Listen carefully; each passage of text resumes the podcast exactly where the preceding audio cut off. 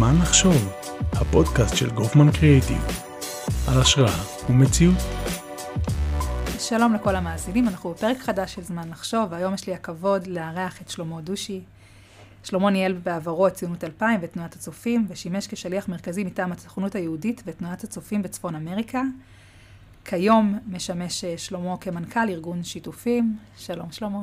שלום. מה שלומך? איזה כיף שהגעת. מצוין, שמח להיות פה. אז יש לנו פרק מרתק. אה, אני אספר אה, שהייתה לנו ככה שיחה מקדימה על כמה דברים שאנחנו רוצים לגעת בהם, והופתעתי מ... מהסוגיות המדהימות שאתם בארגון שותפים נוגעים בהן. ואני, לפני שנתחיל, אני רוצה שקצת תספר, תספר על עצמך, על העשייה שלך, אפילו לפני שותפים. קצת להכניס אותנו פנימה. אה, טוב, אני מנהל את שיתופים מאז הקמתו של הארגון, אה, אני יודע, 13-14 שנה, אה, ועוד מעט קצת נספר מה, מה עושים בשיתופים. וכמו שאמרת, לפני זה ניהלתי את ציונות 2000, גוף שעוסק בחיבור של המגזר העסקי לעולמות חברתיים, עוסק בפעילות בפריפריה ובכל מיני יזמויות. עוד קודם לכן, חמש שנים הייתי מזכ"ל של תנועת הצופים בישראל, אז היה לי את הפריבילגיה הגדולה לנהל תנועת נוער הגדולה בישראל. אגב, בתקופה מאתגרת, אה, אני הגעתי מארצות הברית אה, חודשיים לפני שנרצח פה ראש הממשלה, ובתקופה כזו לנהל תנועת נוער זה אתגר אה, משמעותי ורציני. ועוד לפני זה הייתי שליח מרכזי בצפון אמריקה, כמו שאמרת, ועסקתי בכל העולם של ילדי ישראלים. שחיים בצפון אמריקה, גם בתנועת צבר, גם בגרעיני עלייה, ובהרבה מאוד פעילות מרתקת ומעניינת. אני בוגר של תואר ראשון בפסיכולוגיה באוניברסיטת תל אביב, ותואר שני במדיניות ציבורית באוניברסיטת תל אביב. זה מרמת ההשכלה, נשוי לפזית עם שלושה ילדים ונכד אחד. איזה כיף. כן, אז עד כאן ברמה ברמה הזאת... אה, והיום מוביל את שותפים. שיתופים, שיתופים מוביל סליחה. את שיתופים. אה, נתנו את השם הזה לארגון עוד לפני שהמונח שיתופים היה כל כך אה, מצוי ברשתות, מתוך תפיסה מסוימת, אבל אולי נדבר עליה בהמשך.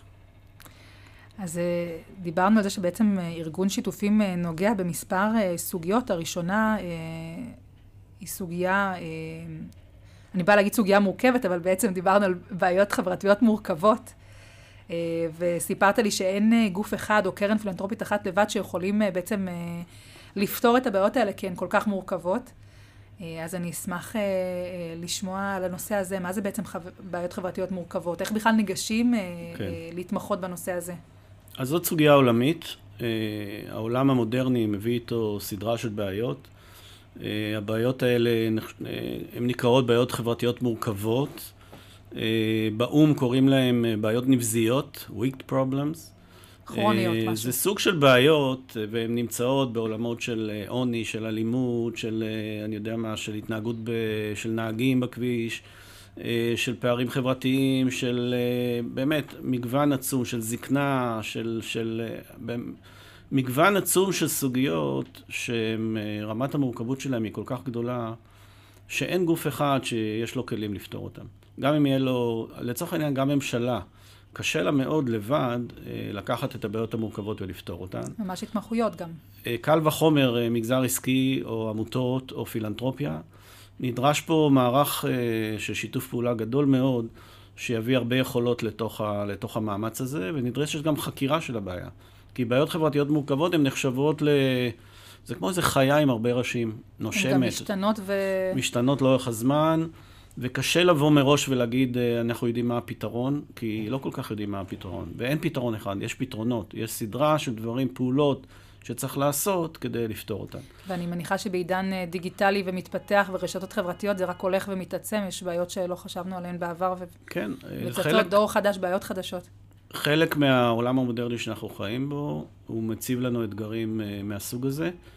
אה, בארצות הברית קמו לפני, בעשור הקודם, קמו אה, קבוצה של קרנות, אה, הידועה שבהם זה הקרן של ביל גייטס, בגודל של, מבחינת משאבים, בגודל של מדינות אפשר לומר, והם ראו שכסף לא מספיק כדי לפתור את הבעיות האלה.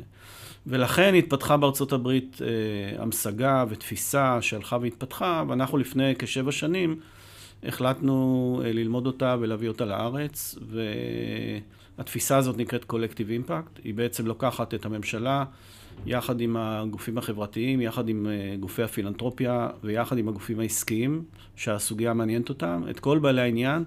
שמה אותם בחדר אחד, לומדת את הסוגיה על בוריה עם, עם הרבה גופים מקצועיים, אה, ואז אה, מתחילה לפתח מתווים אסטרטגיים להתחיל לפתור את הבעיה ממספר כיוונים. אנחנו עשינו את זה בעבר בעולמות של מצוינות מדעית. אנחנו ממשיכים לבנות עוד קומה בעולם הזה, שתכף נדבר עליו, ועוסקים גם בסוגיה של אלימות מגדרית במשפחה ובסוגיה של בדידות ואיכות חיים בזקנה. שלוש סוגיות, אגב, שהושפעו מאוד אה, מהקורונה. מאוד. גם מערכת החינוך שהייתה צריכה להסתגל אה, לדבר די מטורף, שקשה היה להעלות אותו על הדעת לפני שנתיים, שמתחילים ללמוד בכל מיני, שוברים את כל הפרדיגמות האפשריות של מערכת הלמידה.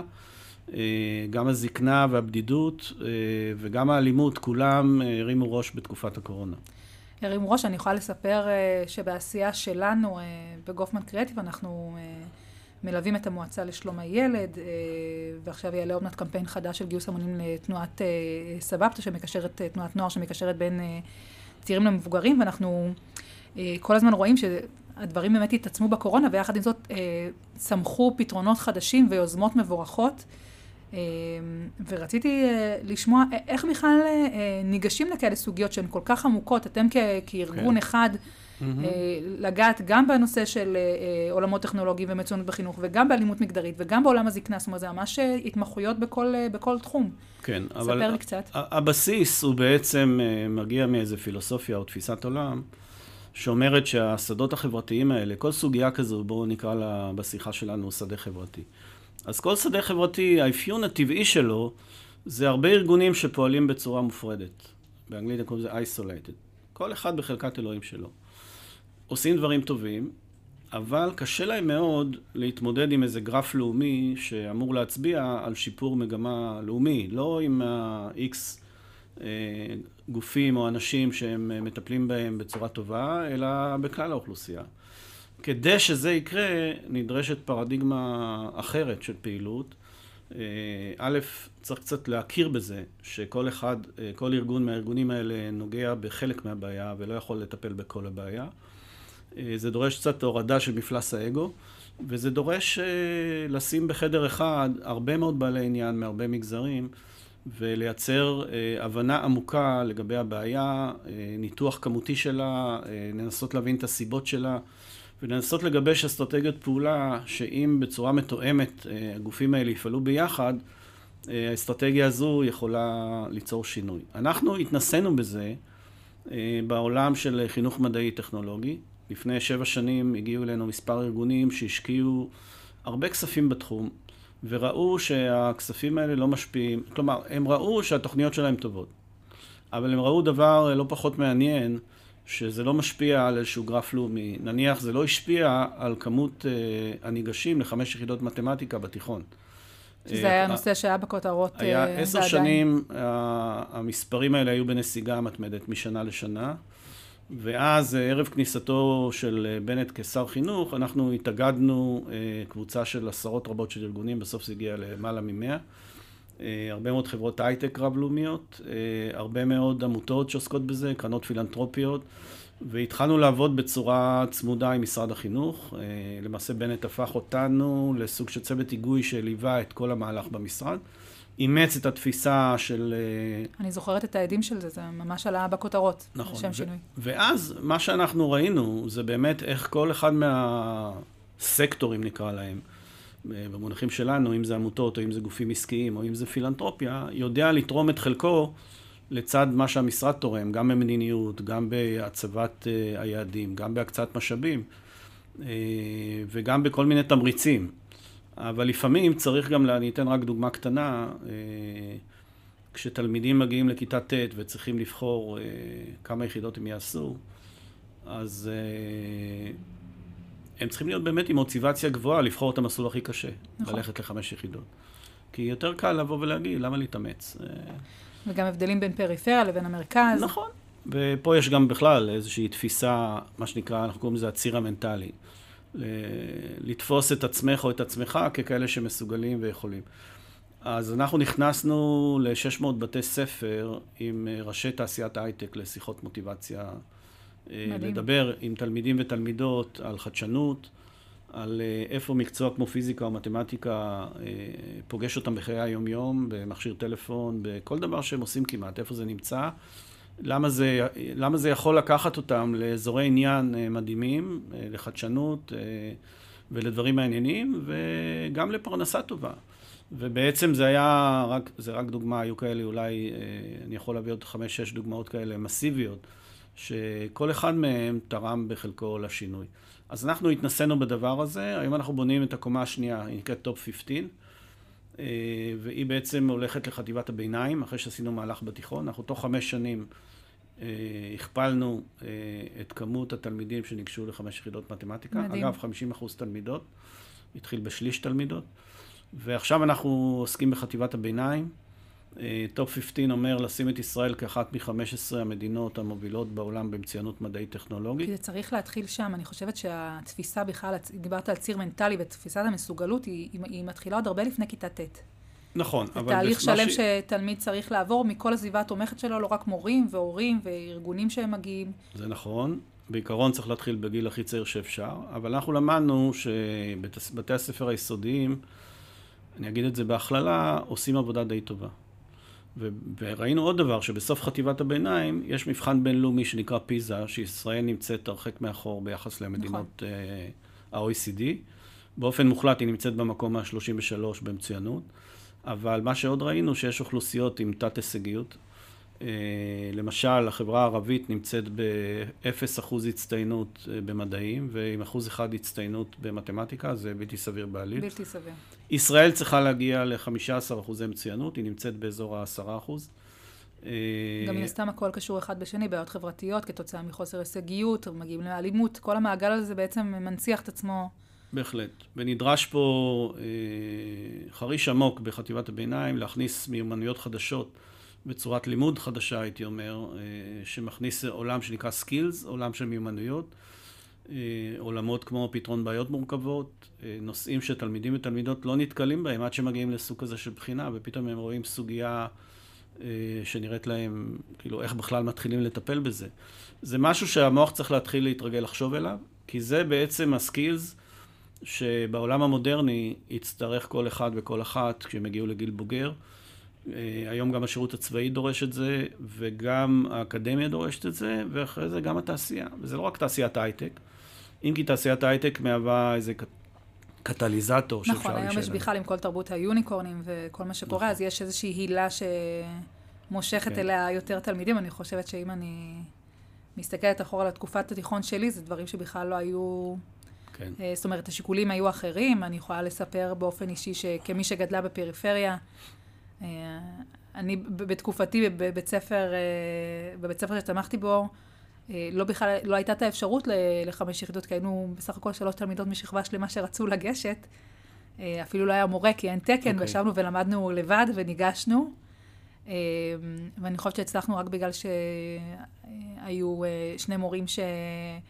שחיזקו אותנו, ובזמנם הפרטי, מחוץ לשעות בית הספר, נפגשו איתנו, ואני יכולה לספר גם על החוויה האישית שלי, של אבא שלי, שהוא אומנם לא מורה למתמטיקה, אבל לימד אותי את החומר. אמ, וזה משהו שאני מתגאה בו עד היום, זאת אומרת, הוא מלווה אותי כן. בחיים הבוגרים שלי. אז לא הבנתי את המשמעות של לגשת לחמש, לעשות חמש מתמטיקה וחמש אנגלית וחמש מחשבים וחמש ביולוגיה, ולא משנה, כל מגמה כזאת או אחרת ש, שבחרתי לנכון, אבל המקום הזה של לבוא ולשקף, והיום יש הכל חשוף, הכל ברשתות, יש אה, תרבות של יוניקורנים, זה, זה משהו שהוא הרבה יותר אה, מושך תלמידים, אבל זה לא מובן מאליו, ובאמת החוויה הזאת צריכה להתחיל הרבה, הרבה יותר קודם, אני מאוד מתחברת לגישה של לפגוש. החוויה שלך היא יוצאת דופן, כי רוב המקרים ששלוש תלמידות, או לא משנה, שלושה תלמידים, או חמישה, או שמונה, הם לא הצליחו להיכנס למסלול של חמש יחידות. והם לא הצליחו להירשם בכלל ולגשת לבגרות, כי היו חסמים בירוקרטיים לדבר הזה, שהם השתנו במהלך הקורונה. היום גם תלמיד או תלמידה יחידים, יש פלטפורמות דיגיטליות שהם יכולים מדהים. להירשם אליהם ולהירשם דרכם לחמש יחידות. מה שקרה אצלך, אני יכול לשער שהצליחו לשים אתכם כטרמפיסטיות על בית ספר אחר שהיה לו איזה מסלול או משהו כזה, ולרשום אתכם בצורה... זה, לא זה טר... מעניין. זה, זה לא, לא יודעת אם טרמפיסטים על בית ספר אחר, אבל אני יכולה להגיד שבמהלך הלימודים, מכיוון שלא היו מספיק, אתן לך דוגמה. אה, רצינו ללמוד אה, מחשבים חמש יחידות, שוב פעם היינו שלושה תלמידים, שתי בנות ועוד ובן אחד מהכיתה, והיינו בסך הכל שלושה, ומכיוון שזה לא, לא היה אפשרי, אז פשוט ציוותו אותנו לשכבה אחרת. זאת אומרת, okay. אוקיי. הייתה שכבה של, היה שנה שלמדנו עם היהודים, והייתה שכבה שלמדנו okay. עם הי"א, זאת אומרת, תמיד היה איזשהו ייחוד, ועשינו את הבגרות בדרך מאוד מוזרה, כנ"ל בביולוגיה. אז אני אגיד לך מה הסוד. הסוד היה... היינו שישה תלמידים, זה כאילו, זה היה... כשאת היית תלמידה, התקן היה שצריך 12 תלמידים במסלול חמש יחידות. כדי להירש... כדי שבית הספר יהיה זכאי לקבל מורה או מורה, וגם כדי שניתן יהיה לרשום את המסלול הזה כמסלול שהבית ספר הוא חלק ממנו. ולכן עשו את כל הסללום הזה שאת מתארת, כדי להגיע למספר הזה כנראה. אנחנו כשראינו את זה, אז בעצם uh, עשינו איזה דיאלוג עם המשרד, והייתה החלטה של uh, בנט כשר חינוך, uh, להוריד את זה לשישה, וגם לבנות מסלול פרטני, ולמעשה לפתוח בוא נאמר ככה, התוצאה של מה שאני אומר עכשיו הייתה שנפתחו 200 מסלולים בבתי ספר מדהים, חדשים, ברור. ושנרשמו מאות, אני מדבר בין 300-400 לפחות, תלמידים ברמה פרטנית, בנים ובנות, בפריפריה זה מאוד מהותי. למסלול הפרטני, כאשר 97% מהם עברו בהצלחה את המסלול הזה. אז פשוט התחילו לחלק קלפים לאוכלוסיות שלא היה להם קלפים. אז זה בנושא הזה. אני רוצה להגיד אבל עוד מילה אחת, אה, קודם כל, איך מתחילים מיזם כזה? יש לנו, אנחנו מסתכלים על תנאי הבסיס אה, להתחיל מיזם כזה, וחלק מהעניין קשור בתחושת דחיפות.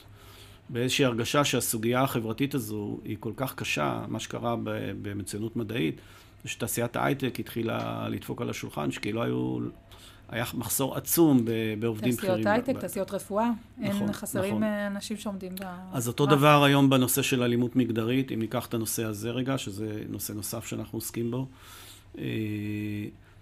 ארגונים צריכים להבין שיש פה שעת כושר, שמצב הוא באמת מצב אה, קשה וקשה מדי. מצב קטסטרופלי, אנחנו בכותרות אה, נכון. על בסיס שבועי. אבל אני רוצה להגיד שבנושא אלימות זה לא בעיה ישראלית, זו בעיה עולמית. אלימות מגדרית זו בעיה עולמית, אבל בישראל, אני לא מקל ראש, בישראל הבעיה הזו היא חמורה. אה, אחד הדברים שעשינו השנה, זה שבבדיקות שעשינו ובמידע שצברנו, ראינו שישראל לא בוצעה מדידה לאומית של היקף האלימות המגדרית, היקף ה... וגם המופעים השונים של אלימות. ויש גם אני... מגזרים שונים, זאת אומרת, כל פנייה היא צריכה להיות אחרת, דברים יותר מורכבים. אז בעצם אנחנו נכנסנו למיזם משותף עם אה, משרד הרווחה ועם הלמ"ס, אה, לייצר מדד כזה, לקחנו שישה מדדים מהעולם ויצרנו איזה תהליך באמצעות גופים מקצועיים. אה, כדי ליצור מהם, ובתהליך מובנה, איזשהו מדד שיהיה מוכן אה, בקיץ הקרוב, ואז ניתן יהיה אה, לייצר הבנה הרבה יותר מעמיקה על היקף התופעה בישראל ועל המופעים השונים שלה, כי אלימות רק לא מתבטא... הביטוי הפיזי הוא רק ביטוי אחד של אלימות, יש עוד ביטויים לאלימות, כמו אלימות כלכלית וביטויים נוספים, שאנחנו רוצים למדוד אותם ולראות איך הם מתפתחים או נסוגים במהלך השנים, וזה דבר שיכול להשפיע בצורה מאוד אפקטיבית על מדיניות הממשלה, למדוד את ההשקעות הכספיות, איזה החזר הן מביאות. אה, ובמובן הזה אנחנו בעצם יצרנו שולחן משותף של 100 ארגונים אה, שעוסק בסוגיה הזאת, אה, ודבר דומה עשינו בעולם הזקנה. אנחנו מבינים שבשנתיים האחרונות העולם הזה ספג מהלומה. הקורונה... הקורונה בעצם, עולם הזקנה, זקנים וזקנות בישראל היו אולי בחזית, בטח שבשנה הראשונה של האירוע הזה. אה, נאלצו לחיות בבידוד מאוד קשה. אה, ואני רוצה להגיד משהו על בדידות בתקופת הזקנה. מאיזושהי סיבה ישראל מדווחת אה, בסקרים פי שתיים תחושה של בדידות ביחס למדינות כמו ארצות הברית, כמו אנגליה וכמו אוסטרליה. אותי זה מפתיע, אני חייבת לומר מהצד, כי דווקא היה נראה לי שבמקום אה, כמו ישראל, שיש ערבות הדדית ושיש ארגונים שפועלים למען זה, הייתי מניחה שזה יהיה הפוך. אז יש uh, דיווחים בסקרים שעושים על בדידות, מראים שבישראל הדיווחים על בדידות הם גבוהים יותר מאשר במדינות שהזכרתי. יכול להיות שזה קשור, אנחנו מנתחים את זה עכשיו, יכול להיות שזה קשור בתרבות הפנאי שיש בארצות האחרות, בארצות הברית, באנגליה ובאוסטרליה. שבעצם בישראל אנחנו קצת יותר נמצאים במציאות של uh, הפילרים המרכזיים זה משפחה ועבודה, ותרבות הפנאי אולי לא מספיק מפותחת. ואז שמתחילים אובדנים שמפסיקים לעבוד, ואולי יש אובדנים של בריאות, גם ברמה האישית, גם ברמה של אובדן בן או בת זוג, אז נושא הבדידות אה, תופס. תאוצה יותר גדולה. כן. ואנחנו עכשיו אה, נערכים, עם, גם פה, עם עשרות רבות של ארגונים ועם משרדי ממשלה, אה, לטפל בסוגיה הזאת ול, ולחפש דרך שבה אנחנו, נ, על בסיס מדידה ברורה, אנחנו נדע שהיקף הבדידות הולך ופוחת, ושיש לנו פתרונות אה, בגיל הזה לאפשר אה, אה, לקהילה הזו אה, חיים מעניינים, אה, איכות חיים טובה, אה, והרבה פחות תחושת בדידות. אני חושבת שאם אני מסתכלת על, ה... על השיחה שלנו עד עכשיו, ובכלל על העשייה שלכם כארגון, יש קו מקשר בין, בין כל הסוגיות האלה. זאת אומרת, אני, אני מקשיבה בהקשר של אה, זקנה, ואני מקשיבה בהקשר של אה, אלימות מגדרית, ו- ונושא של, אה, של מצוינות, ובסוף כל המטרה היא להיות טובים יותר, להיות חברה שהיא טובה יותר, להיות אה, אה, אנשים ש... אה, כן. שמתנהגים טוב יותר ונותנים מעצמם ומשנים. אני חושבת שהכל הכל קשור אחד בשני. אני יכולה בהחלט להבין איך דרישה למצוינות בתחום אה, של חינוך יכולה להוביל אנשים ל, ל, אה, להורדת אה, אלימות ולחמלה כלפי כן. מבוגרים. והדבר המרכזי. אחד הדברים המרכזיים במתודולוגיה של קולקטיב אימפקט זה מדידה. זאת אומרת, לחפש מראש מהם סרגלי המדידה שאנחנו ניקח ונמדוד. לבנות מה שנקרא אצלנו מפת דרכים, איך אנחנו רוצים להגיע לתוצאה שאנחנו מראש מגדירים מהי. במתמטיקה הגדרנו הכפלת כמות הניגשים והניגשות לחמש יחידות מתמטיקה.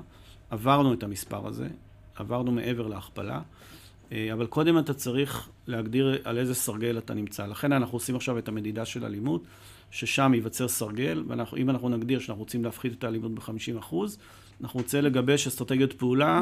שתוך איקס שנים אנחנו נדע שזה קרה. מדהים.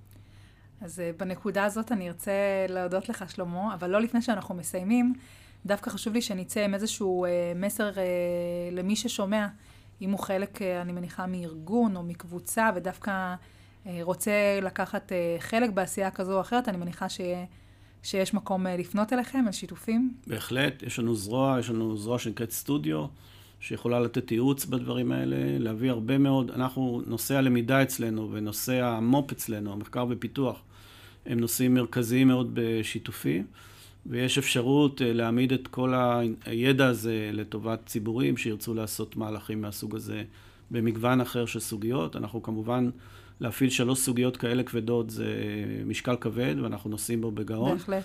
אבל אנחנו בהחלט נשמח להעניק את הידע הזה ולהדריך אה, ולסייע לגופים שירצו לעשות מהלכים כאלה. תודה רבה. אז שלמה דושי, מנכ"ל אה, שיתופים, היה לי העונג אה, לשוחח איתך. תודה. ותמשיכו לעשות חיל, נשמע. מדהים. תודה רבה. תודה.